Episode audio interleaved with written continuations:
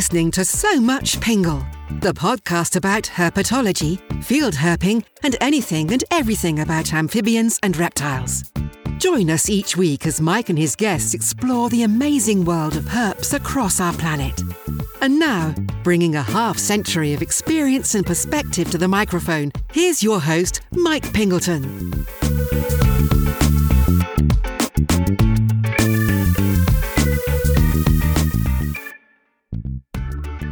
Hi, everyone, and welcome to the show.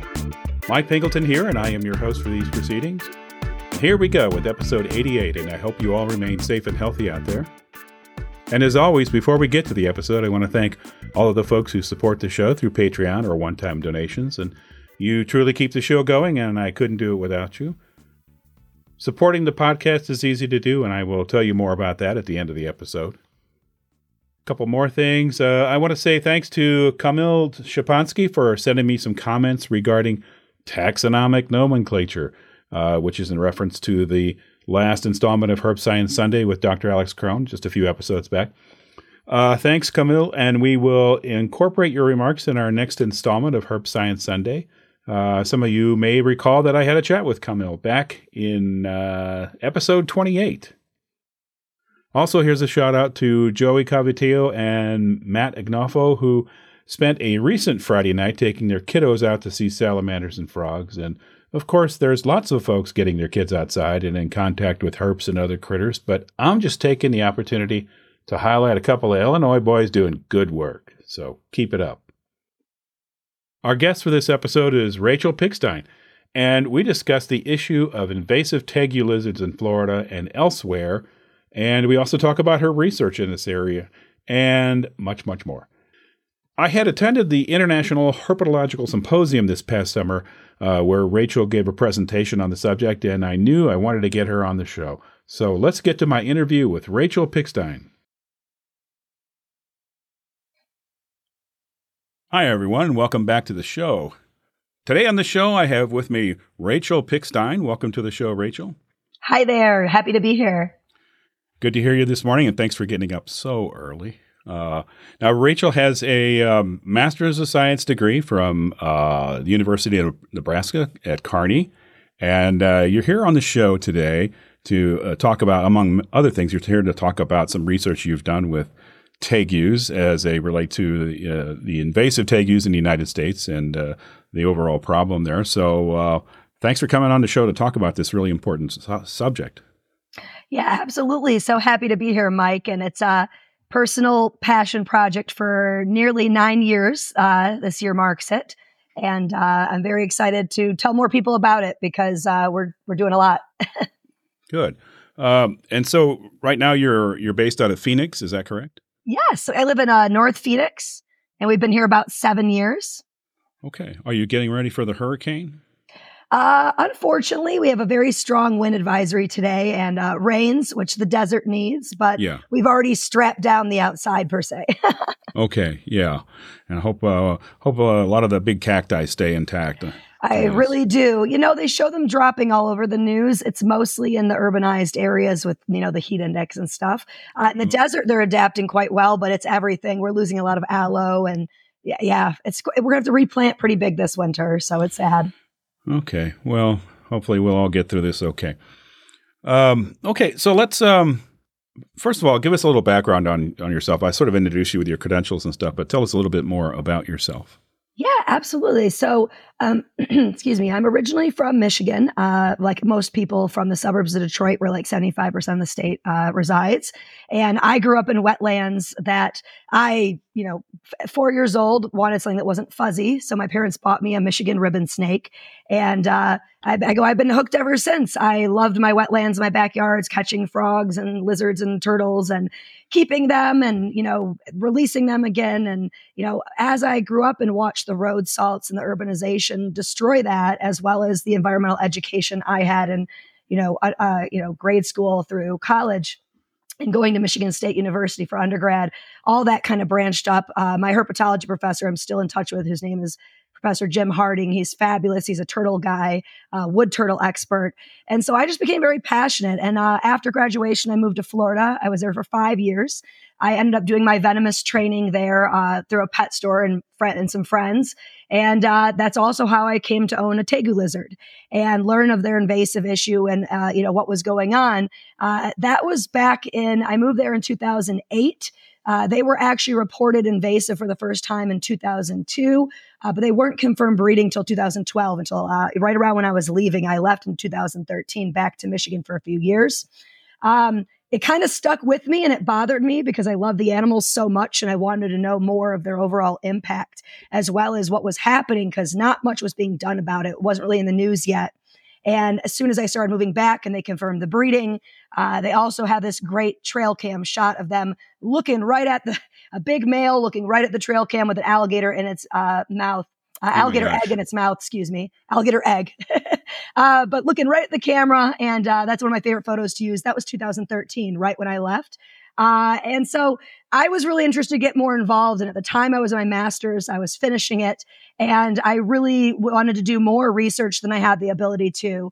And so just through my network in Florida, I had friends who worked at USGS and the University of Florida with uh, Fish and Wildlife.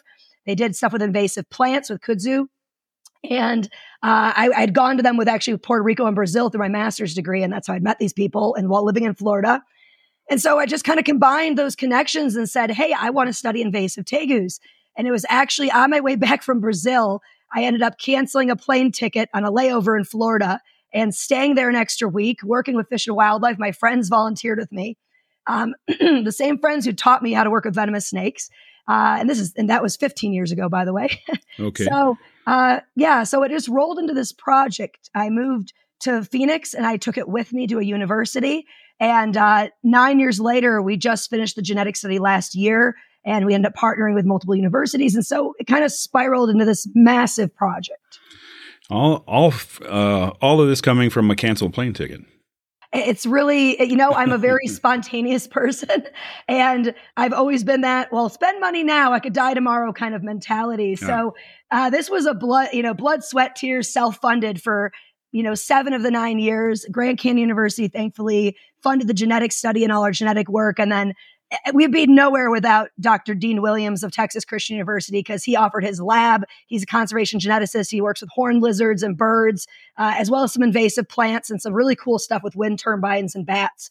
Yeah. Um, yeah, his name has come up on the show a few times. Has it? You know, he's and he's fabulous. He's just a very interesting person. He'll tell you he's a bird person, but he's got pulled into horned lizards, and uh, so you know, studying lizard evolution at Christian colleges we were bound to cross paths.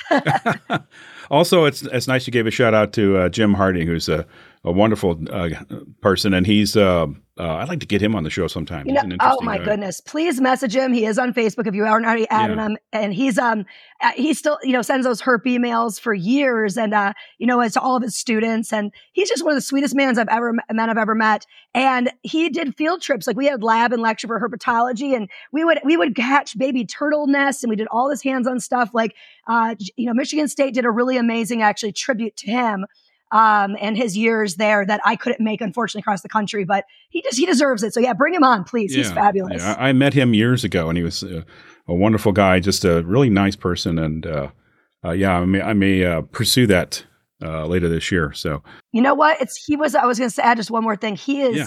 A breaking point for me because he really was one of those first people, similar to Steve Irwin, who actually showed me that like herpetology could be a career. Because up until that point, you know, like so many people had told me, this is a hobby this is the you know so uh, to me it's i think that's what's really great about having people like them in the field and yourself is that you're able to set you know show people that this is something that can be beyond just the hobbyist. Yes yes. Um, i'm glad you, i'm glad you threw that in there. So uh, let's let's kind of pull up to uh, the 10,000 foot level and, and talk about the tegu problem before we get into what, what you what your research entailed. And and you had mentioned earlier too, you know, that uh, this thing sort of was cooking under the surface. Not a lot of people were paying attention to it. I think that part of that might have been because ball or uh, Burmese pythons had all the attention, and so maybe the tegus weren't uh, being, you know, maybe we can only focus on one problem at a time. I'm not sure, but uh, they have a hundred problems, but.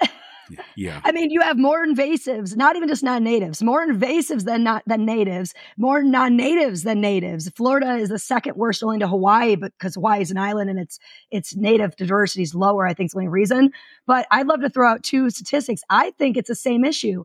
The Burmese pythons go back nearly 70, 80 years uh, like with the earliest imports. But there's documentation of them being invasive as early as the 1970s. Uh, Really? And there wasn't active action on them, arguably, until about 20 years ago.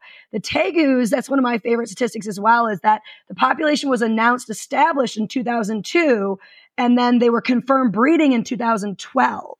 So you had a 10 year gap where nothing was done. And then Florida released something they actually called the Rapid Response Florida Tegu Management Plan. But that itself took nearly three to four years. Rapid response, eh? Yes, very rapid. Whoa. I, I, mean, I understand the you know the wheels of bureaucracy are usually Yes. square, uh, but that's ridiculous. It even is, for it- even for a state, you know. and they don't have money. And that's the problem I point out is they still to this day have zero dollars allocated per year for animal removal or any management of invasives, but they get 1.5 uh, million a year for plant invasives. Isn't and that that number may have changed, but that was about from two or three years ago. Wow. I mean, it, that sounds low even for plants, but the just the the difference between the two is that's kind of ridiculous. It is, yeah, especially with what makes the news. And we joke because, like, the invasive curve that helps us predict invasive spread always has this big spot right in the middle where, you know, right when public awareness begins, that tends to be the point where we are unable to solve the invasive problem. And so when they tell everybody they can solve it, but it's all these python hunts all over the news and all the tegus in the news, that that is the point of no return, you know, and them being exhaustive of any resources. And it's sad because the people at University of Florida and you know Fish and Wildlife, like there's some really good scientists there, you know, who Sure. are doing great things. Now I know we've had, and I talked about this when we met at IHS this summer uh, about you know the the horror of what we've seen happen uh, with Fish and Wildlife and um, you know, the Conservation Commission and the actions with uh, you know the uh, legal snake killing that occurred and just you know that that whole incident was just Oh, yeah. appalling. Uh, but aside, those are officers. There's like I would tell people, those are not the scientists. The scientists are poorly funded, very stressed, overwhelmed, hardworking people, and and they're Sure. wonderful, and they work with universities. So we have to kind of separate that as well. But I also feel like the awareness and the funds and the way things are applied are very old school. Invasive species is a very young study but it isn't evolving with the modernization of ecology in the way that a lot of us would like it to see. Okay, Th- those are good points to bring up because we uh, we want to not point fingers at people who are desperately trying to do something with Yeah. nothing. Uh, well, let's when we say tegu problem, uh, what what tegu are we talking about? Because there's more than one species of tegu in the world. Absolutely. So there's around, depending on where we say start and stop on the subspecies, there's somewhere around maybe about a dozen species. They break down into three in the pet trade. So Tupinambus teguixin uh, is what we call in the pet trade the Colombian black and gold or Colombian gold tegu. Uh, and that one has never shown in the wild or in captivity to hybridize with the other ones. Uh, and so that genus was separated. Uh, I forget the first paper that suggested, I think it was around 2008, 2009 it wasn't really published among other people in the field and you know publicly as the genus change until uh, 2012 i started seeing it in all the papers uh, and that is going from the split between Tupinambus and Salvator, uh, because it used to be uh, Tupinambus merianae and Tupinambus rufescens, and so now they are Salvator merianae and Salvator uh, rufescens. And, which also, is the one that causes the problem in Florida? Salvator Merianae. So that's the Argentine black and white tegu. Um, and there have been about 20 of the Tupinambus teguixin taken out of South Florida, uh, just in the South Florida homestead population. There have been no of uh, none of the rufescens, uh, and there have been the bulk of everything that we see in the three invasive populations in Florida.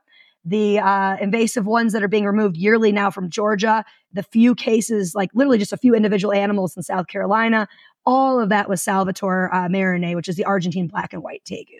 and we're Um, not talking hundreds. uh, no, no, we're talking way more than that. So about the estimation somewhere between uh, my estimation for, for Homestead is over 300,000. It was estimated at 90 to 150,000 when I started on this project nine years ago. Uh, and they are not even removing uh, a fraction of what's breeding every year. They're removing about a thousand a year. and that's not even what's breeding. It's probably 20% if we on the lowest you know guess of what's breeding uh, so it's really low maintenance they're removing uh, hatchlings adults and subadults all ages all sexes in mass quantities every year in homestead at thousand or more and then you have about they've removed maybe about 25 50 animals uh, that was what they put in a study that they put out. They might have removed more, but I guess it's, it's less than 100 they've ever pulled. And that's from the northern population, Northeast Florida. They call that Polk County population. Um, excuse me. And, uh, and then there's about, uh, on the West Coast, there's that, what, a, hun- a pocket of about 100, uh, 200 that were pulled. So you have a population of a couple hundred, population of maybe 10,000, population of about 300,000, Georgia's removing about 20 a year. They probably have a couple hundred because they're getting only adults, subadults, no breeding. And then South Carolina, basically what happened, they found only maybe two or three, panicked, did a press release, and then they actually pushed legislation to ban tegus. Uh, North Carolina jumped in and banned tegus without any uh, release or at all, uh, which was the first preventative ban. And then, uh, you know, then Florida did its ban, giving the breeders time to phase out. And all that's done is push all these breeders to Texas, who will never have the laws. So it's very frustrating that these people who have unsolvable problems or early problems are just, you know, and Georgia hasn't even made a law yet. Uh, they're either not making laws where they should or making laws in ways that just forces the problem onto somebody else. It's, uh, it's really terrifying what's happened the last five years as this has changed. So it's Florida is it's really up a tree with no uh, solution here. And I think the other thing we need to frame here is, uh, you know, we're not talking about a little skink. We're talking about uh, d- describe uh, this this lizard for the us. average I pull out of the Everglades. how, how big have, is it, and what does it eat? And, yeah, so I've been lucky enough to trap on more than a dozen occasions uh, with the two sources who really pull stuff out of the Everglades, and that is, uh, you know, the University of Florida and their trapping efforts, as supported by uh, Fish and Wildlife Conservation Commission. They're out of Davie, there's a location there, and they're trapping in the Homestead area. The ground zero is an avocado field, uh, and right down the street is the person, one man, who is doing all the other half of that thousand, other 600. And his name is Rodney Irwin, and he owns a company called Tegus Only, where he sells them back in the pet trade. And I, I own a, a Tegu from him. He's a good friend. And uh, he also sells them overseas, like a lot of our breeders. And I, am not fully opposed to it because it's one solution to the problem, selling them to areas they can't become invasive. Like, for example, uh, a lot of the Asian cities like China and Japan like them as apartment pets. So, what we're talking here in captivity these guys are about four and a half, uh, four and a half, five feet long. Uh, you know, head is larger than an adult iguana, and they weigh an average of, you know, a lot of them are obese in captivity, but still about eight to 12 pounds.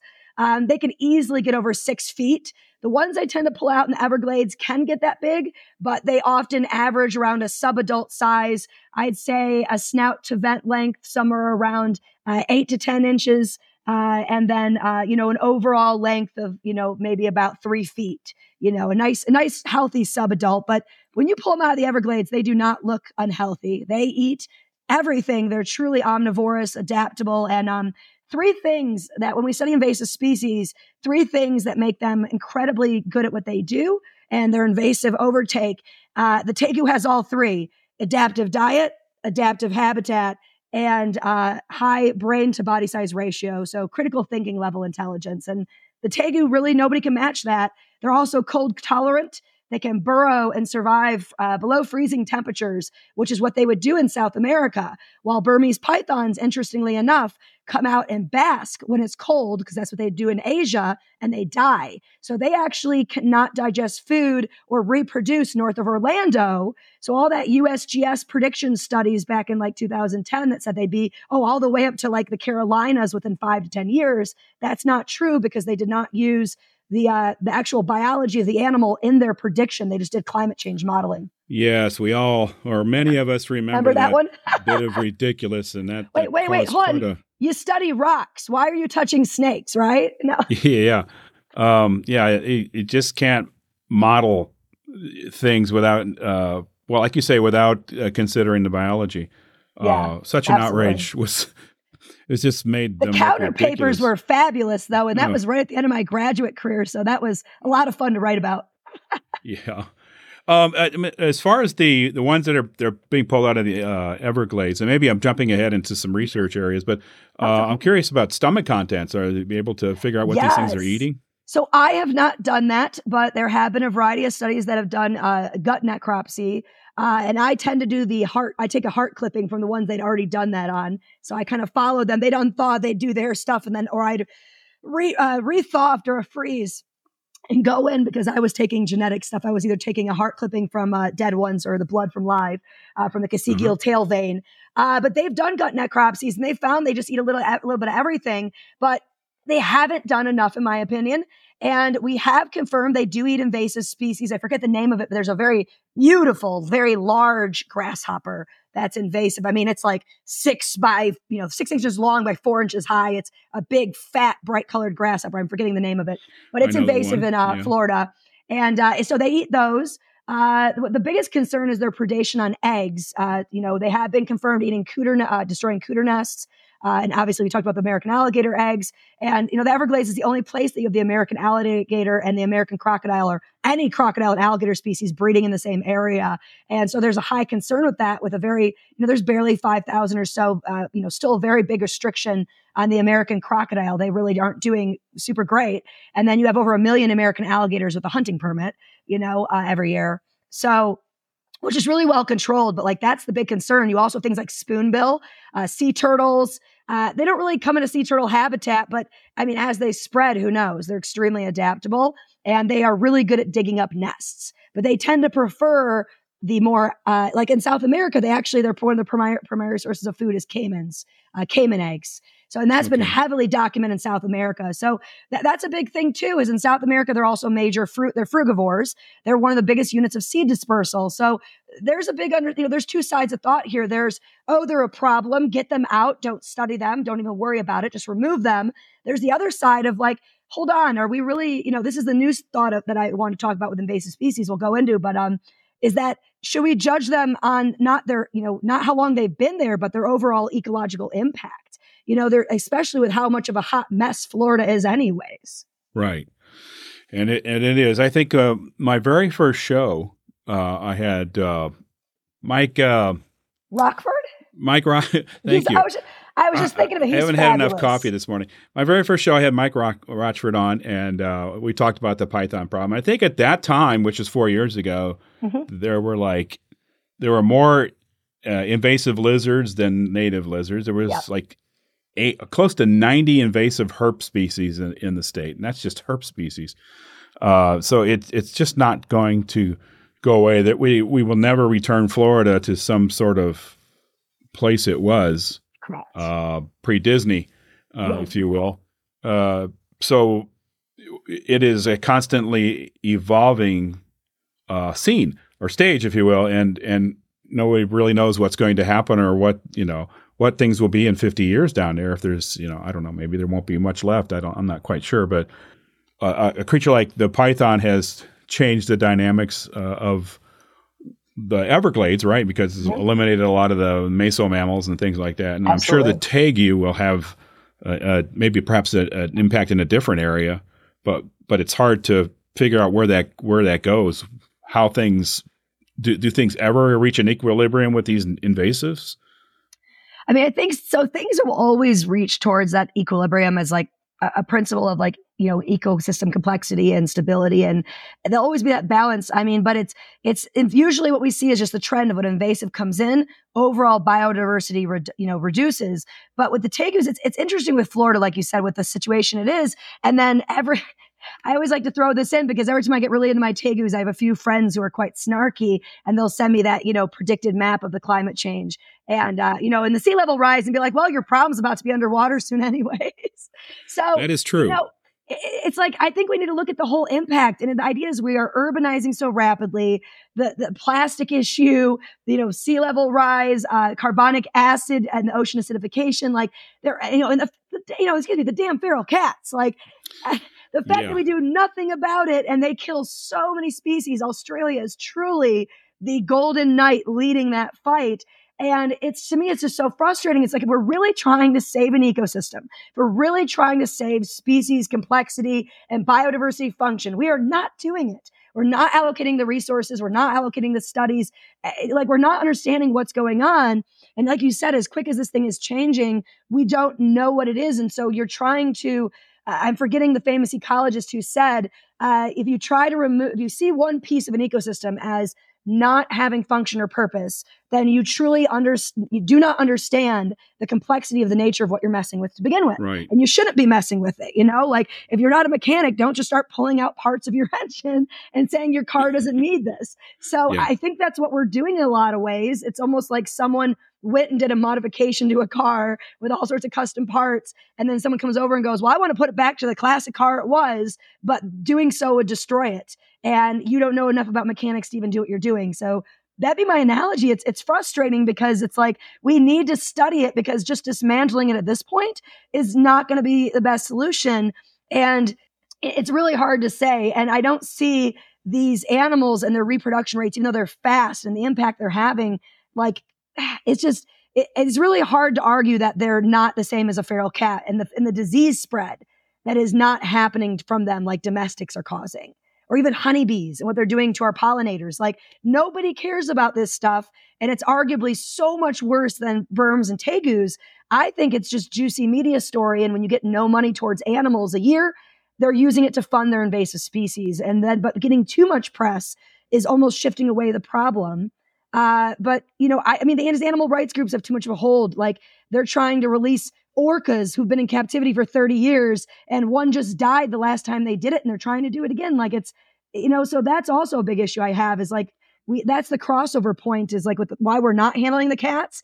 Th- those those rights groups have uh, like PETA have too much of a stronghold in the finances and the uh, political power as well. So it's very pol- there's nothing more political than invasive species. I would say that. Yeah, and we we certainly have to think of cats as an invasive species. Yes. Um, and uh, by the by the time this episode comes out, I will have released my episode in which we talk about uh, uh, native, but also uh, I don't know what the word you you don't want to call them invasive. invasive. We call them. Uh, it's like native spread. It's an invasion by native spreading. Okay, that Yeah. raccoons, Yeah. uh, out of control raccoon populations, and we'll talk about that and efforts to keep the those populations under control because uh, uh, the problem is is that kittens and raccoons. There's a million videos about those things, and they're cute and cuddly, and everybody loves them, and we can't possibly harm them what you know uh, never never mind that uh, in some cases they're pushing other animals to the brink of extinction Mhm. uh, and so we don't really have our priorities set. We have um, we care more about uh, what appeals to our heart and not to our head. Um, so, but anyway, anyway, um, so it's it's a problem with uh, in many places with many different organisms. But in in terms of the the t- the tegu is serious for the things you you uh, mentioned. Uh, the fact that uh, they ba- basically consume a, a lot of different animals and I, I want to mention that uh, a couple years ago, I was in South Florida, just north of Key Largo, uh, right near the bridge as you cross to Key Largo, and uh, Mhm. ran into a tegu trapper down there. And it might have been your your. Was your it Rodney? Rod- It was probably been Rodney, Irwin. Yeah. I can't remember his name now. Uh, we ran into Heavy him. accent, bald dude, tall. I think that might have been him. Yeah. Yeah, but he had a, he had a car full of traps, and we talked to him about the uh, for uh, I don't know half an hour or so about what he was doing and how it was going and how many. You know, he said, "Well, I'm trapping thousands of these things," and Yep, that's got to be him. uh, yeah, and uh, at that, that's when I mean I've heard about this problem, but that's really when it it drove home for me Mhm. the fact that you know this is only one guy and he's trapping thousands. Yeah. Uh, and like he said, he said, you know, well, I'm I'm just skimming off the top here. yeah. Um, uh, and the place where we met him, you know, uh, we were looking for some uh, Everglades racers for me to photograph, and oh, nice. um, which we found. But you know, you know, it, what he said is, I just don't see a lot of herps here anymore in this area. The king snakes are all gone. Uh, you know, the various other various herps that you just don't occur much here anymore because the tegus are just coming in and eating them or eating their eggs. Um, so uh, that that's when it really hit home for me that you know even before way before I met you, it's like oh this is yeah. this is really bad. Yeah, and he's a very good uh, source as well as he's lived his whole life there in Homestead, and his family has lived there for something like eight generations. They're one of the original families of that small town. And so he grew up and saw the civil rights and all that stuff change. And he's told me some amazing stories of how the South Florida, how it changed, because it changed much slower than the rest of our country. So he's got some incredible stories. But um, I mean, definitely he would have seen it change, like I described with my home in uh, Michigan. And just like in your own lifetime, when you can see it change, it's pretty re- remarkable because you always, it's like the data screaming at you. You don't even need to record it. Yeah. Yeah. Um, so let's take us into. Ooh, I have thunder outside. Oh. uh, what if that picks up on the microphone? Um, okay, let's uh, let's talk. Uh, take this over into uh, w- your research and what you've been doing with the tegus. So tell us about that. Absolutely. So, uh, I said, this started about nine years ago. On that first trip to Florida, I sampled, uh, you know, a variety. I think it was something about 20, 25 animals. Before I went down, I actually, my own personal reptile and exotic vet, I brought my own tegu to him and he taught me how to pull blood in my own animal. and at awesome. the time, I was dating a plastic surgeon and he literally gave me a big old bag of needles and a big old, and then I contacted a research lab and, uh, asked and just asked for donations. They gave me these little blood vials that basically have a decoagulant in them for storing blood. And I got these donations and I, you know, decided, uh, you know, to go, that was, you know, to go to Florida at the time. So I've been brainstorming this for like six months to a year because I had gone to, like I said, I'd gone that first trip to Puerto Rico and then I went, uh, you know, uh, the next year to, uh, to Brazil and Brazil was when I delayed my plane ticket. So I had prepared that whole year, done the training, got the resources, and like a crazy person, just brought this stuff on a layover and showed up at Fish and Wildlife. And uh, I went trapping with them just that one, uh, you know, that one time. Um, and uh, I worked in their facility, and uh, you know, basically was able to do a few necropsies as well as pull blood on some live animals.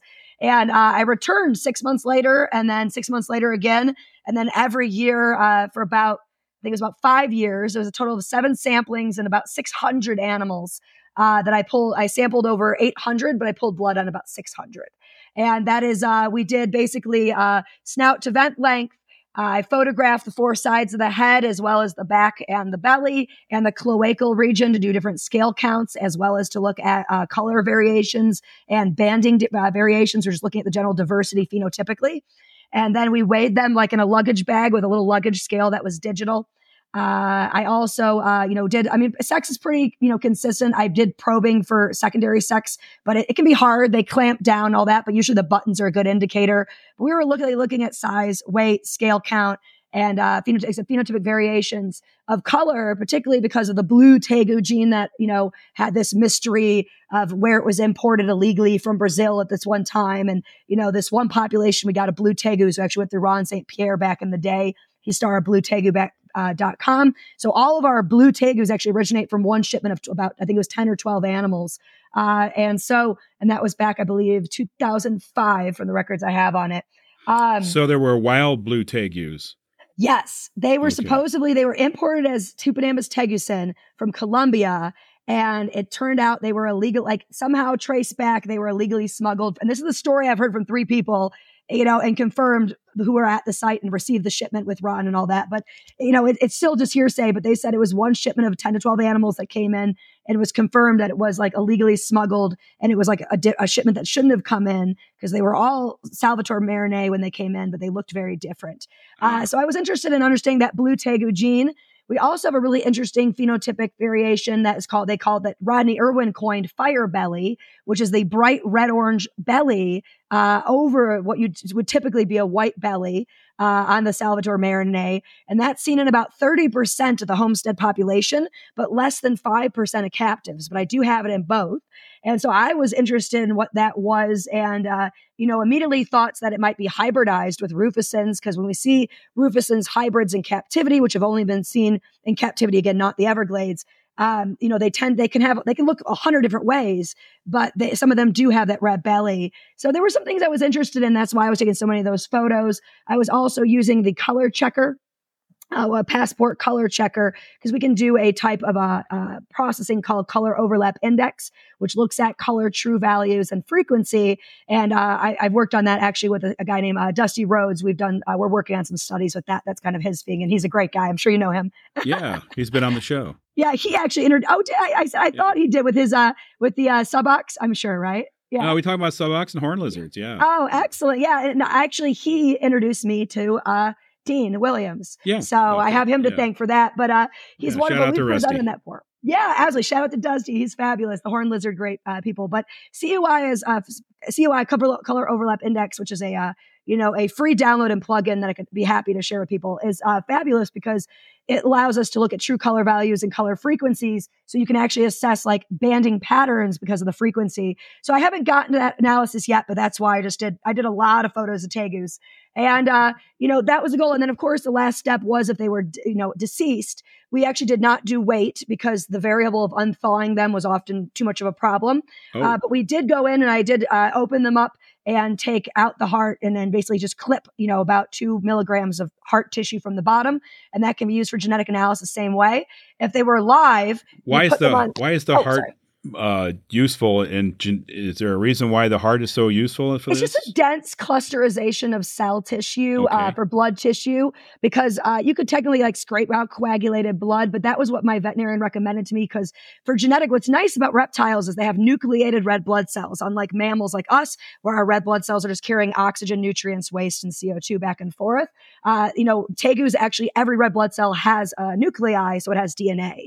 Uh, and so just taking a chunk of the heart tissue, you're going to have blood and, you know, and heart and cardiac tissue. That's very, uh, you know, oxygen rich. Uh, you know, and, and, really in general, when you have dark tissue, like for example, like the difference between like light meat and dark meat on a turkey, that's actually the, the hemoglobin that is what is increasing the carrying of oxygen is actually what makes the meat dark. So when you have that dark, yes, but, but my veterinarian did recommend that because although I have a good background in anatomy, I this was all new to me. Uh, the live animals, we actually would put them on their back. That allowed us to get better photos. And when you put a tegu on their back, very similar to uh, like bunny rabbits, if you tilt their head back, their brain rolls to the back. You have to keep the head very still and flexed back. Uh, it's just completely still. If they tilt it slightly right or left, they can get they can flip over. So you get them that position, and they actually go into like a comatose state where they, like you can let your hands off of them, and they're completely still if you do it right, which is kind of fun. It's a cool parlor trick. Uh, but we keep that state very short because it's, it can be stressful to them because of the weight of their body on their back. right. So basically, in that position, we do quick photos. Uh, we do a sex confirmation, and then basically, you take three fingers, place them just south of the cloaca, and that's to make sure you don't hit the hemipenes. And then we go in with, uh, you know, just a standard needle. It's a very thin needle. It's uh, the type that they use for babies, like human babies, is what it was given to me. Uh, so the diameter is nice and small. And I just kind of hold back on the syringe to create pressure. And I go in and sounds kind of brutal, but you actually go in until you hit the spine of the tail. And that's your guide. And then you slowly come back. The coccygeal tail vein is a very big, but very slow blood pressure vein down the entire tail. So when you hit that, you pull out. And so I just kind of hold it there. And then when blood jumps in the syringe, it jumps in. And I can usually get it done in under 20 seconds. It's very quick. oh, wow. And then, you know, it comes in, it's about same thing, 2 ml, just like the 2 milligram if it was heart. And then I just place my finger to stop the bleeding, flip the animal over, and they're like, what happened? And they're they're fine. We use a little hydrogen peroxide to sterilize prior and they're great. So it's it's quite easy. And like I said, I've done about 600. So wow. uh, it gets quicker. What's fun is if they fight you or that's hot out, they have a higher blood pressure. It shoots in the needle. If they're cold or you're waking them up, it's like that's when you're like really can't get the blood. So uh, it, it. I've learned a lot of little tricks, but um, that's basically the uh, procedure there. And then what we're doing in the uh, lab, we just started the genetic analysis last May, and it finished just in time for me at IHS this summer and last week of July. And um, we are looking at both Tupinambus, uh, sorry, Salvator Merianae and Salvator rufescens uh, in comparison. Uh, there's a full genome sequence in Salvator Merianae that came out in 2018, and that's beautiful because I was going to do that, but now it's a free roadmap. You know, I would have had to pay Yeah. two grand for that. Free roadmap to do all the questions we want. And then uh, Rufescens is so close related, we can jump in and look at just the comparable different genes. Uh, and so we're really interested in that because of hybridization that's been seen in South America naturally. And we want to see if that's in the invasive population and how that's happening in captivity. So, like I said, there's no reds that are invasive. So we're taking. I have a whole bunch of captives uh, that are uh, pure red, as well as a whole variety of you know hybridization between the red and the black and white uh, and, and. Uh, 25%, 75, 50, all that that they do in captivity, calling them purple tegus, which they don't look purple, but they look up. I saw it a hundred different ways. Um, and so looking at that variety, and then they also come from different sources. They usually come from either Paraguay or Argentina, and they can look red, like more bright fire truck red, or more of like a dark burgundy or more of a blood red if they're from like the Chaco region. So uh, that's kind of interesting. So we're looking at all that, but we ran samples on 134. So I was very excited that by sample size as well as the extensiveness of the mitochondrial and genome sequencing we're doing, we get to declare that we have done the biggest genetic study on these two species. So I'm, I'm very excited about that because, uh, like I said, nine years of blood, sweat, and tears. And then um, just, you know, we tried to publish without the, uh, the DNA actually and just had some issues. People were like, scale counts aren't enough, morphology is enough. You're mentioning the blood. Why don't you run it? And I'm like, well, the money. so yeah. that's where GCU really came in and, and Dean and just helped us finish this. And uh, we're seeing some amazing stuff. So right now it's two papers. The original paper with that just compared the invasive and the captive bred population. Uh, it's the invasive homestead population of Florida. Uh, trapped by those two, you know, uh, uh, you know, people as I mentioned, Rodney, and then all of U of F uh, Fish and Wildlife's volunteer uh, student group, and that combined with in captivity, I'm very proud of my sample because I was able to get so many people to work with me. Um, I've purchased them from four of the biggest importers in Florida, uh, Exotic Jungle, Thai Park, all those guys. Uh, you know, and Thai Park doesn't even breed or sell tegus anymore. Now, these Iguana Land, he did a really ethical thing. He chose to phase them out and go, and he instead of, you know, and he switched from a breeder to a uh, educational facility. That was the smartest move I've ever seen. And I love that. So he's no longer breeding, but I got some of his samples. Uh, a lot of the importers down there uh, breeders from all over the country. Uh, Hector's Habitat, uh, you know, Underground Reptiles, Jesse's Jungle. And so my collective represents as well as some breeders from uh, uh, South America and in uh, the Netherlands. So I my sample of captive bred represents everything that is like I either bought it from you or I bought it from someone that bought it from you or your animal was half bred with theirs. I've got something from every tegu source in captivity uh, which is nice because actually 10 years ago, there weren't that many sources. So I started with the originals and I branched out to everybody who bought from them.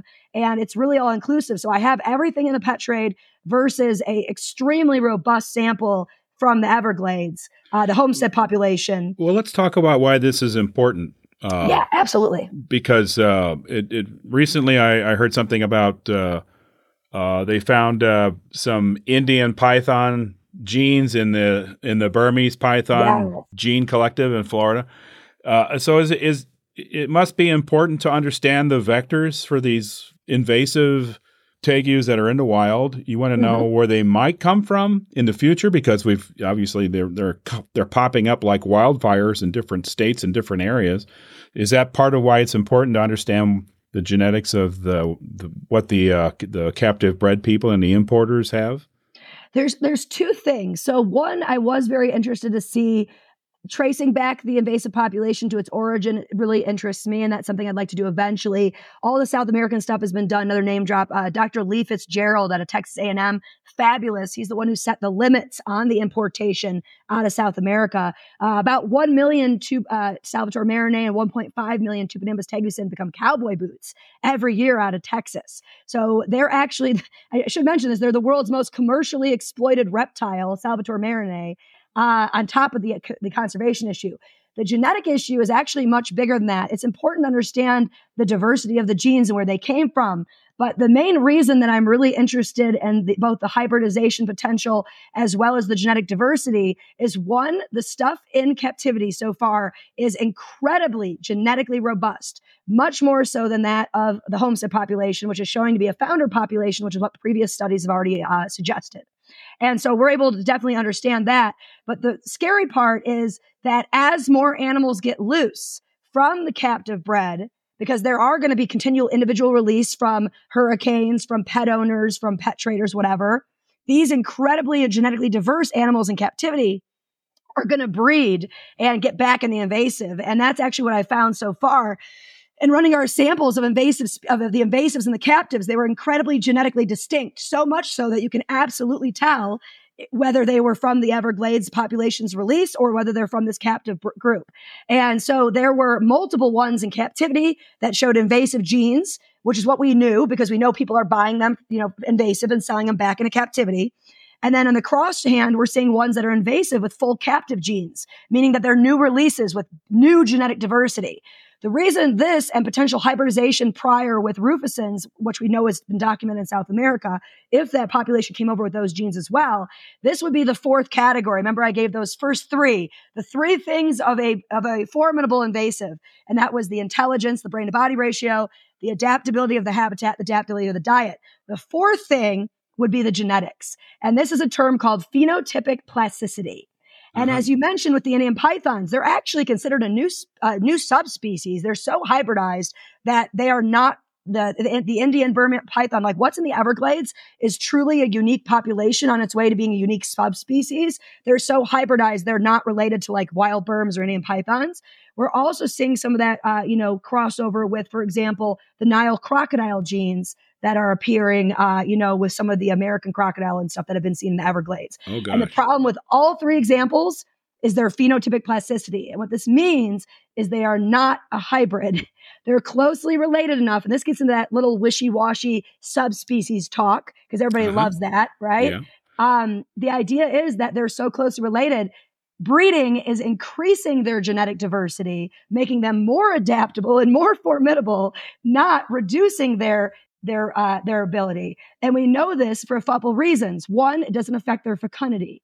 So their hatch size is not being affected when they're being hybridized in captivity. Uh, the ones in the wild, we're not seeing a reduction in, ca- you know, hatch size. So we know these genes are not reducing like the Burms or the tegus, uh, you know, fecundity. And if they're hybridizing, we should see an immediate reduction, usually related to reproduction, like you would see, for example, when coyotes and wolves hybridize, when polar bears and grizzlies hybridize.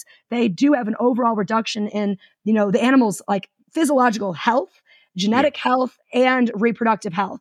And we're seeing none of that. So that's a really, really, really big issue. So, and studying the genetics of invasive species, it's opening a whole new door to understanding how the potential they can actually cause. Okay. Well, thanks for that explanation. That makes more more yeah. sense to me. And I and then I, I thought it also brought up another parallel with the the invasive uh, chameleons in Florida, which oh yes, you know, there's plenty of people that go out and uh, fill a bag with chameleons and then uh, pour them back into the pet trade. So you have this sort of uh, uh, cyclical thing happening uh, with those as well. I guess that's so. it's it's not it's not a unique thing. The human monkey reaching in there and and and, and you know stirring yeah. things up it, it happens with other things besides the tegus. It's just that the tegus, uh, there's just a lot more at stake than there yeah. might be with a uh, you know uh, a Parsons chameleon. Yes, and that's another argument too. Is like we have in like supposedly invasive macaques. Uh, you know, a whole monkey population by the Fort Lauderdale airport.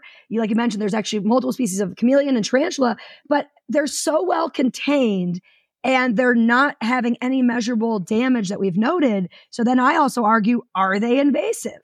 Is it not just a well managed non native population? And can it not potentially, as Florida loses so much of its native diversity, could these not non natives not replace what's missing and create a new ecosystem of complexity? So, like, people always ask me, like, when do we get involved? Like, you see these documentaries of sea turtles just getting eaten by everything, you know? Like, when do you get involved? Why would they just videotape that, not help? And I go, well, hold on. It's a very clear line did we cause the damage or not? Like you said, the, the monkey. did the monkey get involved to ruin things? And I'd say we've destroyed the Everglades. I think we need to be studying it and watching it recover and managing it and looking at it from a deep ecological perspective and that it needs to kind of be reborn like a phoenix in its own way. And like, again, if sea levels rise, it might just change everything again. There's so many problems we face, just like the Great Lakes, where I'm from. We have, you know, invasive species. We have nuclear power plants on Lake Michigan causing issues. We have, you know, uh, you know, bearing the uranium and stuff and all that what we have throughout Michigan uh, with the byproducts of that.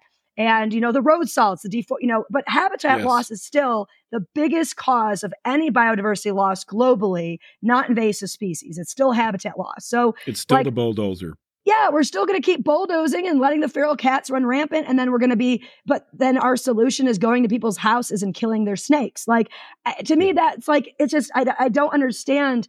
I mean, I guess I'll just give my, I'm a big Trekkie, so I'll just throw out, you know, Spock. You know, it is curious how often you humans achieve that which you do not want. And, th- and that's this whole yes. story. That's this whole story. Yeah. yeah indeed. Indeed.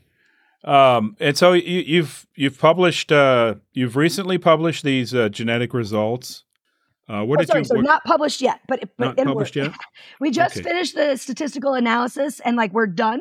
Uh, but we are we're applying uh, for the both papers will be applied in the next 60 days. So really, Oh, okay. really close. Yeah. Okay.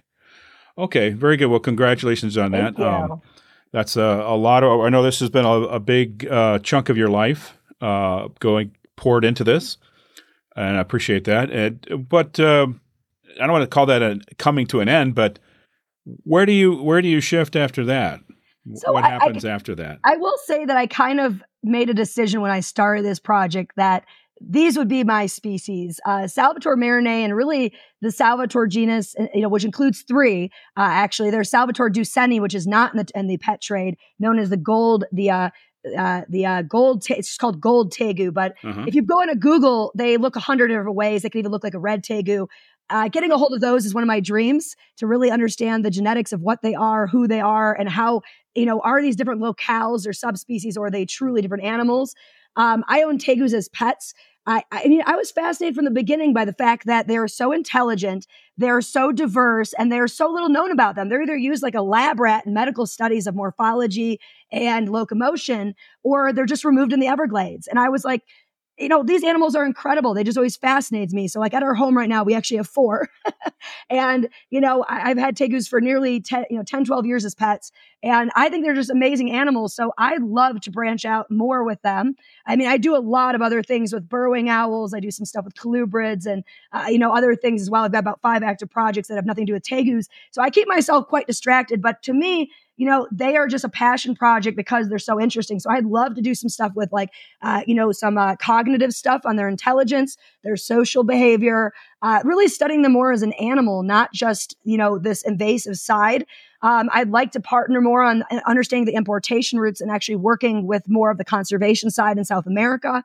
Um, and one of the things that's a really big passion project, unfortunately, uh, it was a PhD proposal that was supported but just never took off with the University of Cambridge. Uh, and that was uh, to look at uh, and that was a, my favorite name drop. I got to work with the uh, the co-discoverer of Titanoboa, Dr. Jason Head, and he's one of the Oh, sweetest guys in the world. Yeah, I was there, and he, I, he's from. He went to University of Michigan. I went to Michigan State. We grew up 15 minutes away from each other, but we met in Cambridge. I was there on my six week internship, and I did. I published on some palm oil stuff with uh, uh palm oil related to uh, understory management of plants and the uh, and stick insects. My mentor was a stick insect guy who had a stick insect named after him, Dr. Edgar Turner. And Jason was there six months. so I ended up partnering with him before I left with a PhD proposal. And sadly, they didn't pick it up and wanted it, you know, but but we had fun making it. And we were looking to actually compare tegus on Pal- so uh, palm oil is converting between rubber, old rubber pl- plantations into palm oil, uh, rather than cutting down uh, secondary forest. And Yes. there are a lot of tegus and monitors on those plantations, and they've surveyed frogs, and they've done very little on snakes. You know, it's all the big ones people love: frogs, dragonflies, a little bit on spiders, ants, but nobody's really looked at lizards or snakes. And so I wanted to take the model that we did with the BEFTA project, which stands for uh, Biodiversity and Ecosystem uh, function in tropical agriculture. It's a big University of Cambridge project that's half funded by the palm oil uh, uh, industry and actually half funded by uh, the Cambridge Conservation Group. And so it's kind of cool that the industry is actually funding research to make palm oil more sustainable and effective. It's a very sustainable product with a 25 year turnover, which is like crazy for a crop. But it's that they're cutting down new forests to do it. So you have these like great rubber plantations that are becoming palm oil. You have mo- tegus in South America you have monitors in uh, Indonesia, and it's the same system. So something that would be my absolute dream would be what I wanted to do in that PhD proposal under Jason, which would be to study because he's actually a paleontological ecologist. He studies extinction through uh, you know inherited traits from the fossil record, and he's an extinct snake guy. But he loved the idea because it's about comparing their evolution and their ecosystem structure and how they function on these two modified habitats across the world. But because the companies were the same and the uh, like, it was done in the same way, same habitat, same companies, same machines, same management. So Right. it's it's really a cool parallel. So that would be like my ultimate dream would be go back to that, you know, dead end proposal. Uh, but I think like I guess becoming like the Tegu lady or the Tegu expert has been like a long time coming, I guess. Um, and my personal mentor, Walter Meshaka Jr., who's one of my co-authors, Yes. hilariously, this is how I realized I was really meant to be the Tegu lady. uh, is that he contacted me and asked about Tegu advice. We met on a blog called Tegu Talk. Oh, wow. And I had no idea who he was.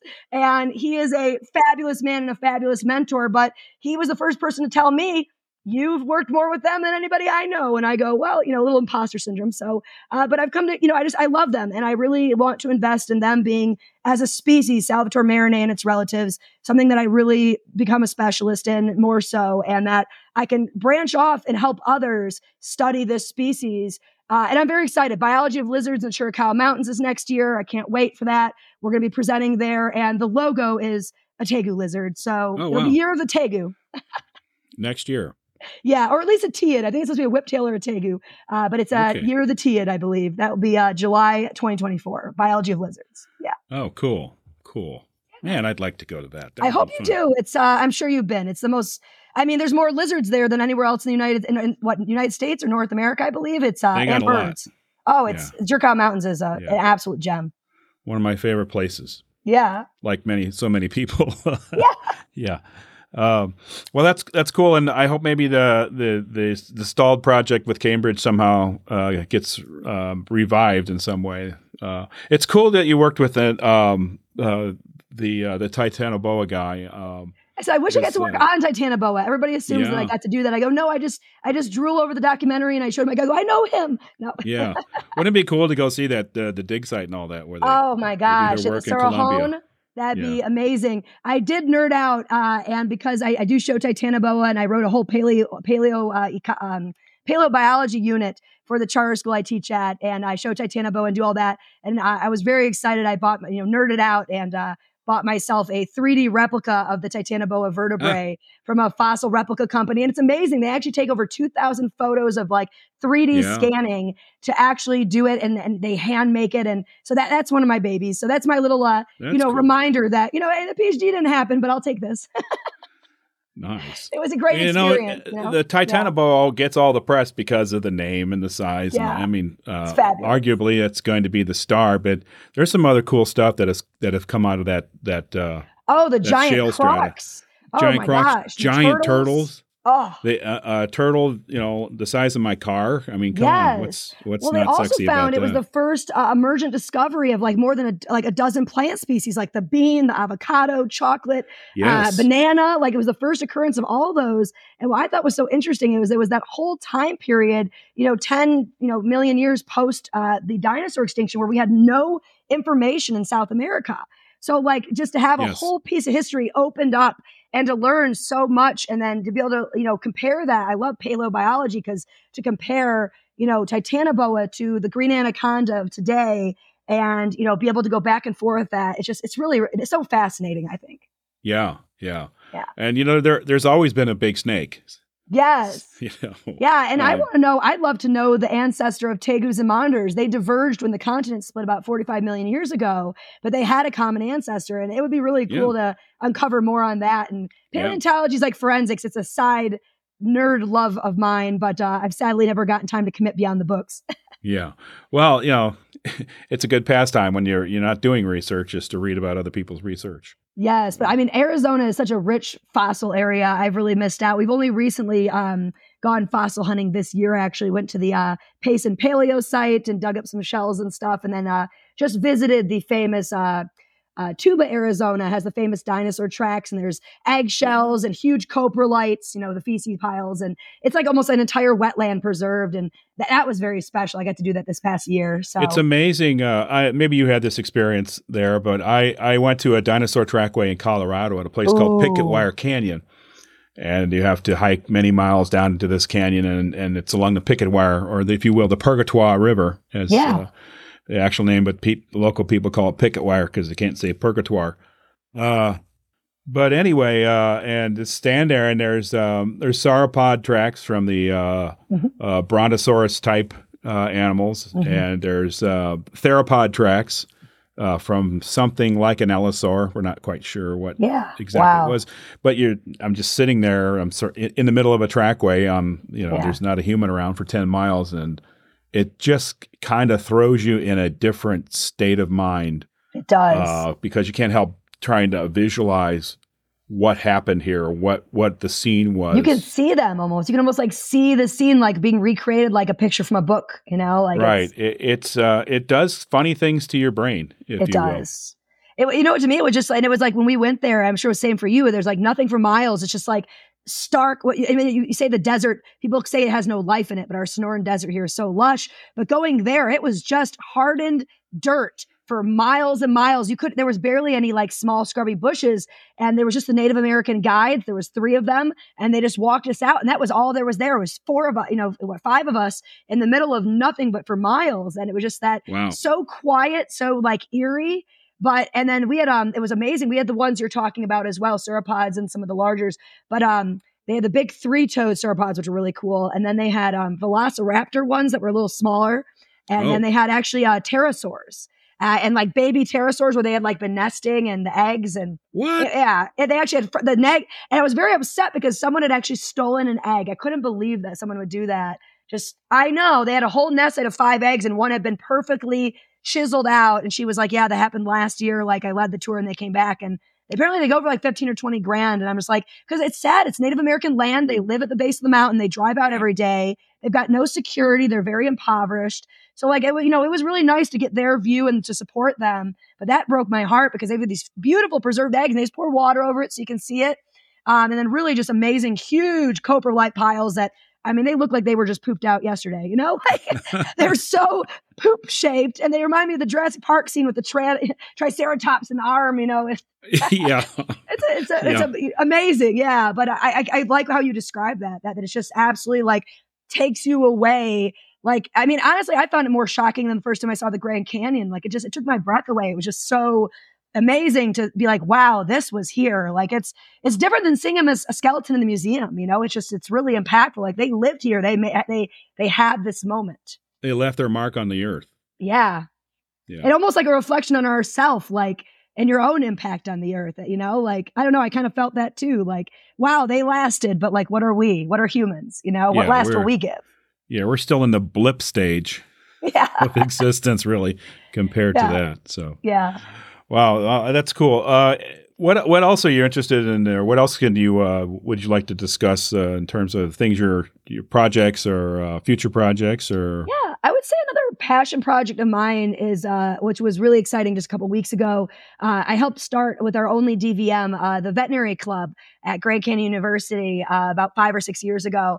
And the goal of that was to get the veterinary major. We have a pre med major. That's one of the foundations of the school is our pre med, pre PTA, pre PA. Uh, programs. And so that actually just opened uh, about a week ago. It was actually while we were at IHS a week or two ago. Uh, it launched the uh, pre uh, biology with a pre veterinary um, emphasis. And so managing that club, getting kids to vet school, um, everybody who goes to be in vet, in my experience, is cat and dog. So my background being with reptile exotics and equine as well, I always tell people I'm not a vet, but I can tell you if it needs to see a vet or not. And so that was a passion project, like helping these young veterinarians be mentored. Uh, they literally come over to my house. I teach them how to bu- pull blood on snakes and lizards, and and you know just uh, you know handling the animals. You know because I think it's really important. A lot of them do not get any of that advice outside, and I can name gosh at least a dozen times in my life that someone's come to me because they have a sick snake or an injured animal that's a you know exotic animal and they they don't know what to do. They take it to a cat or dog vet and they get bad advice. I hate to say it they get bad advice. And i've always said that cat and dog vets will kill your exotics. I hate to go there but they do. They will treat them they'll take their money and they do not know what they're doing. So a passion project of mine is you know not only you know making people love reptiles that's obviously why we're all here right? Um, educating about you know i've done um, you know, snake safety, excuse me, from like your backyard to the site, you know, hiking trail and bio blitzes, things like that for libraries. Um, I'm Oh, one of the cool. directors of the science program for Phoenix Fan Fusion here, our Comic Con, and we do the educational hands-on science room and the science panels. And so I, Oh, I'm a public nice. educator. Yeah. So like Yeah. I do that as like a public educator. So like really public outreach and helping people find, you know, what they want to do in life and reach that right goal. Like, I don't know, I love that. Like there's a slogan. It's like, you can't compete with me because I want you to win too. and that's how I, like live. that. Like I, I don't name I drop like that. because I know people. I name drop because I love saying this person's amazing. This person's awesome. I love helping my students. And like, that's what I live for. So I love my research, but I always say that education and teaching will make more of a difference than my research ever will. I truly believe that. And so I'm really big on like we do trivia nights as fundraisers about conservation themed and Arizona wildlife questions. And so that's how we fundraise and also get the word out. Same thing with Comic Con. And so I just love that. And the veterinary club to me, like seeing it finally get that major this year was such a nice, like that to me is the ending point of that because I've recently in the spring stepped back from Grand Canyon University as a faculty member after seven years because I've been doing it part time. I also teach for another college and a charter school. So I, I do too much.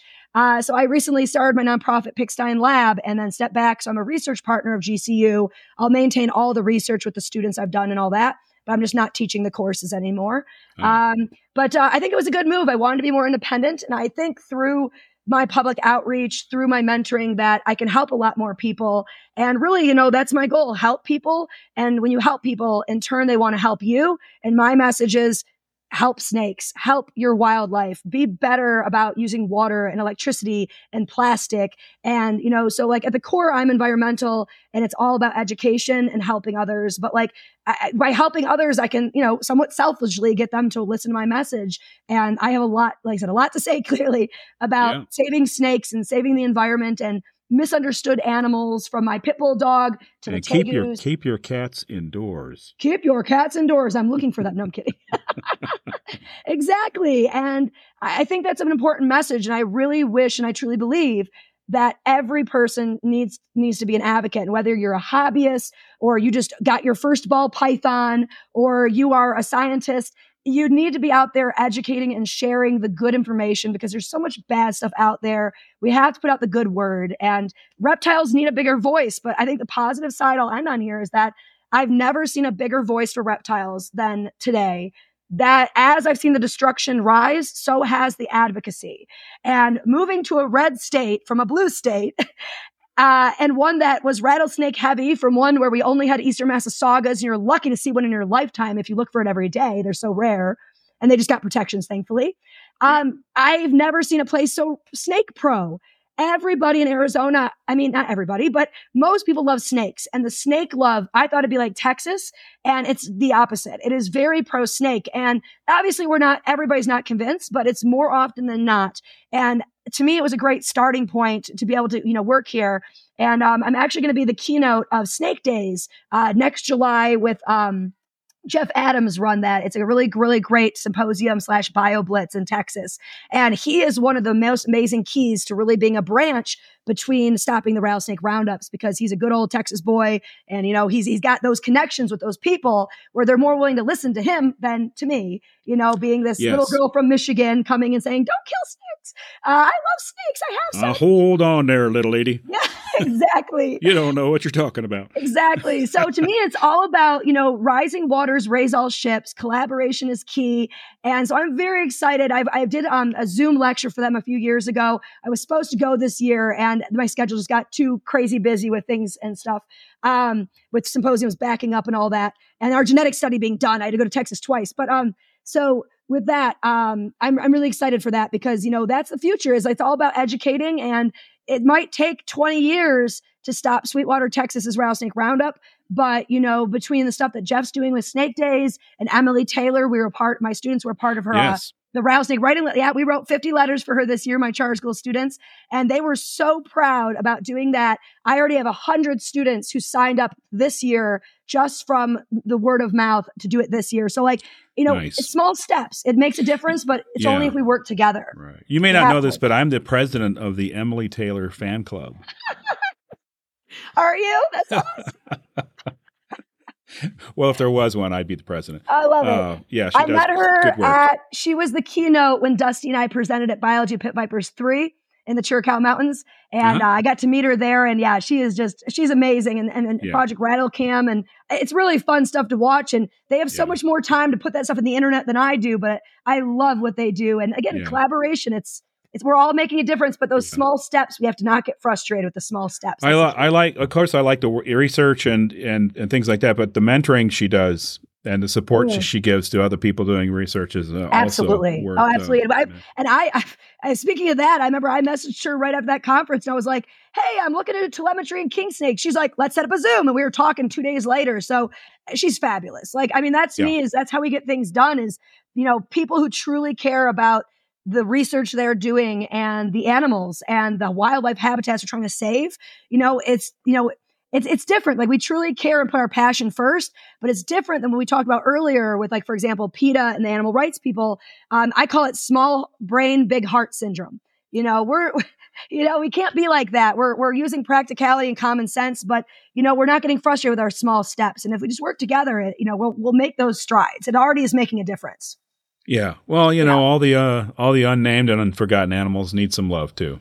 Absolutely. Absolutely. There's so many out there that are, you know, it's uh what is it? It's uh oh gosh, what, quote quote Baba Dioum from his conservation conference in Africa. Sure. It's on my my de- my my door at work. I wrote that. It's uh, you know, in the end, we will only conserve what we love. We will only love what we understand, and we only understand what we are taught. And so again, that comes back to my philosophy is that we need to be doing education. Uh, and you know, social media can be good, but like I mean, just like with your podcast and what we do on Facebook and social media. I mean, I think it's fabulous what you do, Mike, and that's why I was so excited to be a part of this. Is that that's exactly what you're doing too? Is you're connecting herpers and you know people in the environmental field who have a lot to say about different animals and different situations. And I think it's it's really interesting just to get the conversation going. And it just it spreads just like anything else that's viral. These memes and stuff, you know, the the knowledge can spread the same way. Yeah. Yeah. Well, I I I wish I could. I wish you could bottle your energy and, and sell uh, it? enthusiasm and and just send me some. It's called um, pure ADHD, not not not misdiagnosed. okay. Well, you know, you're you're using your powers for good, so I appreciate it. Thank that. you. Thank you. Yeah. I try. Yeah, it's been great to talk to you. Absolutely. Uh, and it was great to talk to you earlier at the at the IHS meeting. Yeah. So uh, I look forward to seeing what else you come up with. Uh, you as well. I loved your talk. Are you going to be at any conferences coming up? Um, not that I know of, uh, but I am going to try to. I am trying to arrange uh, next year. I want to go to the World Congress of Herpetology in Borneo. Ooh, Ooh Borneo. So I, am going to try to make that happen. But uh, well, shoot, we'll be close enough that we'll be. You know, it's within Indonesia. Maybe we can uh, sample some monitors. You know. hey. Yeah. Right, go back to that there's Cambridge a, study. There's always a side project, right? Yes, the Borneo earless monitor. I know that would be ooh. You oh, could find yeah, that. Yeah, Lanthanotus. Uh, yes. Yeah. That's big on my list. And is it? I imagine. I imagine. So I'm, yeah, I'm hoping to take uh, an extra week and do some sightseeing, if you will. Um, That's fabulous. Also called herping uh, around Borneo. Depending we'll on where you are and what you're allowed to say. And yeah. yeah.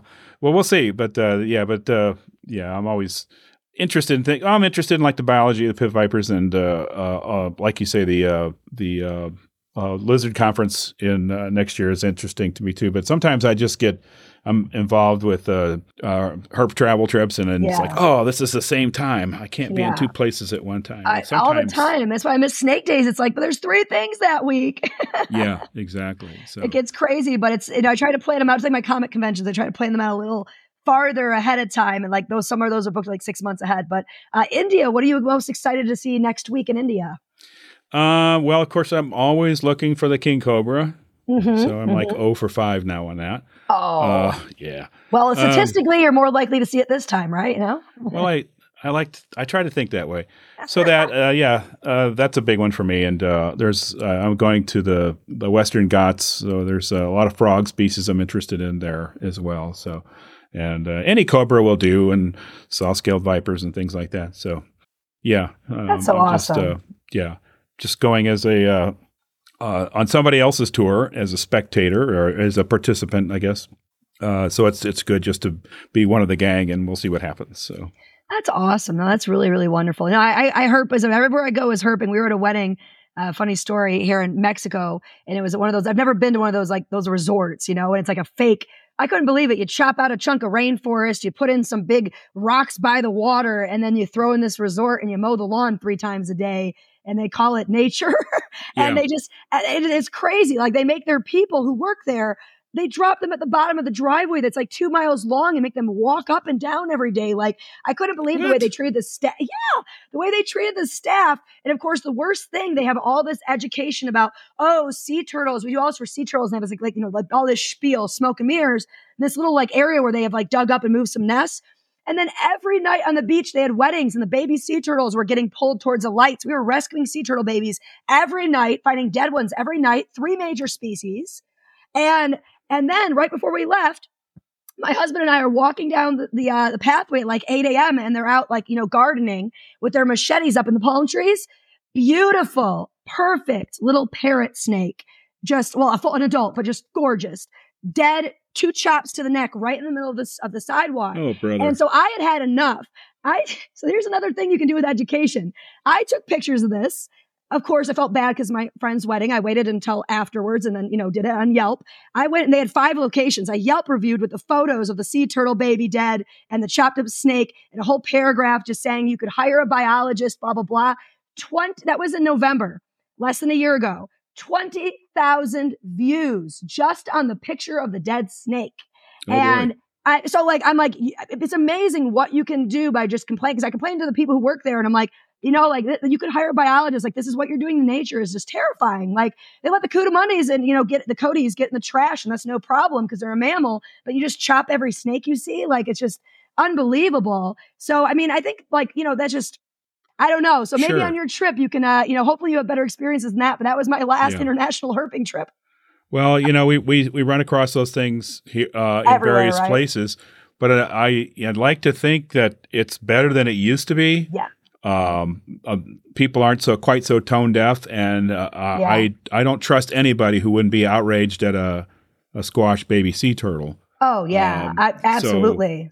Absolutely. Yeah, so I think you that was an effective use of of a review of a of a you know an application. To, But I will say I did catch some beautiful spiny iguanas uh, Oh, yeah. around the pool, and it was lovely because you can tell they'd never been caught before. So they let you just walk up in a pit. They were like, "Whoa, who's this?" And the the look of this guy, he was mowing the grass, and he stops, and I'm holding this big male. My arms are all bleeding. I'm in my bathing suit, just like, "Well, no big deal." And he's looking at me, and he goes, "What?" And I'm like, "Yeah, you want to touch it?" He goes, "Never have I seen ten years working here." Any guy, I go, you seen a guy or a girl do it? He goes, no, nobody, nobody does this. So that was my highlight. And then everybody, all the tourists came up and pet the iguana, and of course got a lesson on the iguana. And then I gently let it go. And then of course I had to catch a female to compare. And, and I, but, but they learned a little bit more natural fear of humans, which is probably good for them.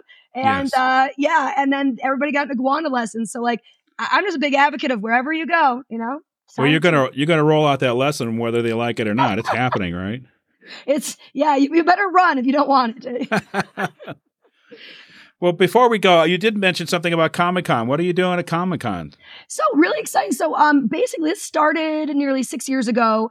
I was invited by someone at GCU. There is a program called STEAM. The woman who runs it is named Rebecca with her assistant Brian. And uh, it's STEAM stands for STEM with art as well added in it. Oh, and cool. the goal That's a was good to bring, yeah, it, oh, it's fabulous. The goal was to bring more STEM uh, and art based uh, and education for teacher based programs. And so if you go to a Comic Con, you typically have these things called panels, and most Comic Cons, they're free, and it's usually three or four people sitting on a stage at a table. You have a PowerPoint screen, they talk on a topic, and then they take audience questions. And, you know, if it's a celebrity panel like we had Shatner this year, you're getting, you know, 5,000 people. Our Ooh. panels, you know, uh, if it's about costumes, you might get 20 people. Our panels pre- get pretty consistently about 50 to 100 people, upwards of 300. Our rooms only hold about 300, and we have over uh, over about 60. Depending on the year, we get between about 60 to 120 panels. And just some of the names that I've been on were like uh, real bioregeneration, the science of Deadpool, and we talked about you know uh, you know Ah. regrowth and axolotls and stick insects. And I was so bio- you re- you related to this. You relate Yeah. the, the these things to the nerd niche. Yeah, so we're, we're Yeah, like science okay. behind. So there was science of frozen, and I talked about how the the anti-freeze of frog species and crickets, and the real frozen science of Mister Freeze, and Nice. um, yeah, like I've done um, what megalodon. I did, then we then I was able to see, so that was the first couple of years, and then my dinosaur panel was so big. I partnered with the our local museum, and our dinosaur panel was so popular. Rebecca asked me to start writing panels. So we got the history of snakes, uh, which had over Oh. 100 people. I was so proud. We did a crocodile panel this year. I did one on cetaceans this year. Um, and so uh, the year before the pandemic, things kept getting bigger and bigger. And the guys who run this, they own a company called Square Egg. It's these three dudes. Uh, and they were like, look, the, the science stuff is kicking off. We want a hands on room. We're going to give you a discovery lab. So we planned it in 2019. The Comic Con shut down 2020, Oh. 2021. It happened last year. It was so successful last year. They doubled our room size this year, put our panels in the same room and gave us the hallway of STEM with the Discovery Lab. So I was in charge of Discovery Lab as one of our directors and invite, I'm still a panelist for different things, uh, the Crocs and the cetacean panel this year, but I was really busy. My, my nonprofit has a table. Um, I partnered with, I don't know if you know Caitlin Rose Garcia. She's one of my best friends out here in Arizona. I know the name. She's the conservation director, uh, education director for the Phoenix Herpetological Sanctuary. And so I invited them. We also had Wild at Heart Raptor Rescue, another of my partners. So we got a five foot alligator. We've got uh, the Lowell Observatory with an anti gravity machine. We've got ASU. We've got owls. We've got skulls and hands on stuff. And um, we've got all sorts nice. of hands on labs with fingerprinting and sinker float station for kids. And so like this year, it was just a massive success. They, I mean, it was even bigger and better. So next year it'll be bigger and better. And it's, it's so much fun, you know, to bring science to everybody in a nerd environment. And yeah, this I is Phoenix Comic Con, right? Yeah, so it's called okay. it's called Phoenix Fan Fusion because of the legalities using the word Comic Con. Unfortunately, San Diego yeah, sued yeah. everybody. Okay. Um, but it's been around, I believe, nearly don't quote me, but about 15 years. Um, okay. And so we've been in it for the last six or seven, and uh, it's just so much fun. Uh, we're big. My husband does Legos and video games, and uh, you know I'm really big into cosplay. So it's it's just a oh, lot cool. of fun to do all that, and uh, yeah, like yeah. And then behind the scenes, this year I was running a couple cosplay competitions. I was setting up Shatner's set with the sound guys. So like, oh, wait, let me ask you something. Yeah. Did you get to meet the Shat? I didn't, but I sat oh. in his chair before he did. They were like, that's his set, that's his chair. I'm like, butt in the seat. My butt was there first. Um, but I did see his panel. And what's great about Phoenix Fan Fusion is we're considered the most fan based convention in the country. And so we have like everything except food and stuff you buy and your admittance tickets is free. Uh, and so all the panels are free. All the hands on stuff is free. Nice. And there's like a whole floor of Lego. There's a whole floor of Dungeons and Dragons. They'll help you build a character. They'll help you like, there's all sorts of play with, you know, I mean, there's a whole board game rental floor. You rent board games like a library. Uh, it's just, it's fabulous. And there's something for everybody. There's, you know, thousands of panels on every topic. And I tell people wow. like, literally something from everybody from Disney to hentai and everything in between. wow. The 18 plus places are clearly marked. It is mostly family friendly and our stuff is family friendly, but right. I just let people know it's not just nerds, but like it's every type of nerd. So like, how can you not be a nerd? There's something yeah, there for you. have you. to you have to include it. You just put them over. But yeah, but if you come down, yeah. I'm the director. Free tickets, Mike. Okay, serious. Oh wow! Every year, wow. free tickets. You you be an yeah. honored guest. Well, and uh, we're always looking for new people. So if you know anybody in the Phoenix area who's in conservation, education, STEM, anything, uh, we're always looking for more guests uh, for our room. And it's I mean it's a free advertising table for three days, and it's we get five thousand foot traffic. You should talk to Brian and Liz. Oh, I offered it Brian to him. Hughes, he told Liz me, Hughes. Brian's also, I didn't name drop Brian yet. Brian is one of my best buddies in Arizona as well, my yeah. best friends, and I love him and his wife. Uh, we were just texting the other day. He was sending me a video uh, of a wild beaded lizard in Guatemala where he is right now. And I was yeah. like, uh, you suck. Um, um, but no, I did invite him two years in a row, and he is a very busy guy, and he, he almost went this year and he said he's definitely trying to come next year. But um, yeah, no, he's a great guy, and he was like first on my list. That's the problem is um, there's a lot of people who really want to come, and they're just really busy. So like our guests change right. each year, but we're always looking for new people, and then the room supposedly next year will be even bigger. So I got to keep finding more guests each year. But yeah, no, Brian. Get your butt on uh, Comic Con, buddy, yeah. when you listen to this. Okay. We'll get Liz in there too. She's a great yes. resource. Too. Oh, she is amazing. Yeah. Her and her archaeology stuff she is doing uh, is fabulous. You sh- you need to have her on here talking about that. She is like full blown member of the paleontology archaeology stuff out here, and they're doing amazing things. She would be yeah. an interesting guest. Yeah, yeah. Uh, I I love her. She's a she's a wonderful person, and I I love her. You know her social media. She finds mm, this oh, the. She sees this that's great. But I, I was on a cliff top in Baja, mm-hmm. Mexico with her and some other people. No way. And we're walking along looking for this specific rare lizard, and we're walking along, and she just kind of stops and said, People sat right here and were knapping flint at this spot. And then she shows me all the little flint, all the little oh, shards, and all yeah. the you know the, the pieces left oh over from. She's like they sat here looking out over the ocean, and they were they were oh uh, working on stone tools, and I'm like, how did you Gave me goosebumps. Do that. I mean, she, her eye for that kind of thing was wow. It's just amazing. like the dinosaur tracks. Like she just took you instantly back to that time. Exactly. It's the same wow. mind mind band. I'll it's use fabulous. a clean word. Mind band. Uh, it's the same kind of thing, you know. It's like, oh my gosh.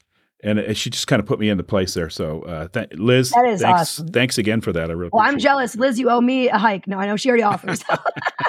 I would love to. Yeah. Yeah. So when, And I when love is her leave is con- found policy. She's so fabulous yeah, with yeah. preservation of, Yeah. stuff. Yeah. Exactly, and uh, I love that. So, Yes. uh, when is the Comic Con?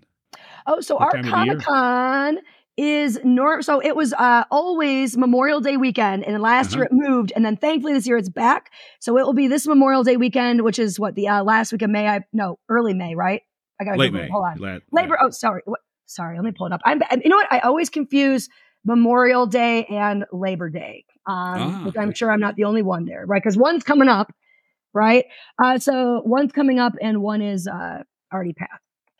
Uh, May 24th to the 26th. Okay. May 24th to 26th of 2024. All right. Okay. Well, maybe I will see you there. We'll see. Yes. okay. Well, uh, thank you so much for coming on the show. Um, I really enjoy talking to you, and that's uh, good to. Uh, I love your energy, and that's uh, Thank you. And thank you. My thing. pleasure too. I was I've, I've been a fan for a lot for quite a while, so I really uh really appreciate the invite and finally getting to have this discussion because it was it was a lot of fun. We have so much to talk and, about. and I like how these things work out. You just run into somebody, and Yeah. like, oh, holy cow! This this this talk Rachel's doing. This is awesome. I want to hear her. Want to hear more about it. So. Uh, I like how this stuff on uh, works works works its way into into the show. So I really appreciate it. It's funny. Our, our world is so small. The people we share It's quite Yeah. funny.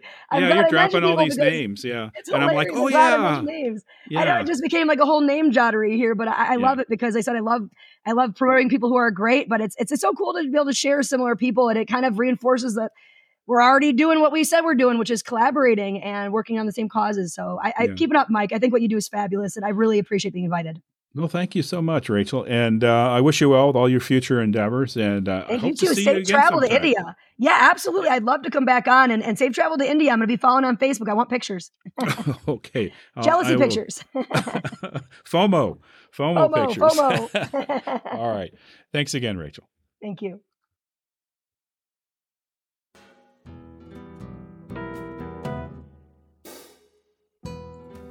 Hey there, it's me again. You know, this business with invasive tegus is, is tragic and sad, and it's, it's pretty complex, uh, and just another component of the ecological disaster that is Florida. Uh, I want to thank Rachel Pikstein for coming on the show to discuss it and for bringing all the energy. Uh, Rachel, I look forward to our next conversation, wherever that may be, and uh, I wish you all the best as you move forward with your PhD program. And uh, of course, now I want to go to the Phoenix Comic Con and see you and the other folks who are bringing two worlds together. I hope you enjoyed the show, folks, and as always, thanks for listening.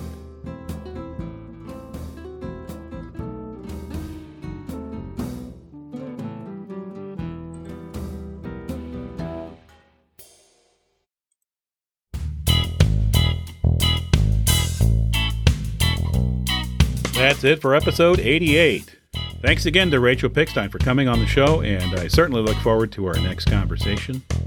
Uh, you may notice that I have the original outro music playing, and that's for John Edward, who heard it being used elsewhere, and I can assure you all, I paid for my royalty free copy. Once again, I want to say thanks to all of the So Much Pingle patrons who keep this show rolling along, and if you would like to kick in a few bucks to help out, it's easy to do, and it costs about as much as a cup of delicious coffee. Just go to patreon.com slash so much pingle, and so much pingle is all one word. You can also make one-time contributions via PayPal or Venmo. Just drop me an email to so much pingle at gmail.com for more details. And don't forget that you can find all of the recorded episodes and show notes at so much muchpingle.com, and you can also join the So Much Pingle Facebook group to follow the show and interact with me and some of my guests. Oh, I say it every time, but I do like hearing from folks. Like to hear your thoughts and opinions, your guest suggestions, whatever you got. Uh, you can email me at so much muchpingle at gmail.com, and so much pingle is all one word. Also, please note that I am on Instagram and Mastodon now under the so much pingle handle. And until we meet again, please take good care of yourselves and don't forget to herp better.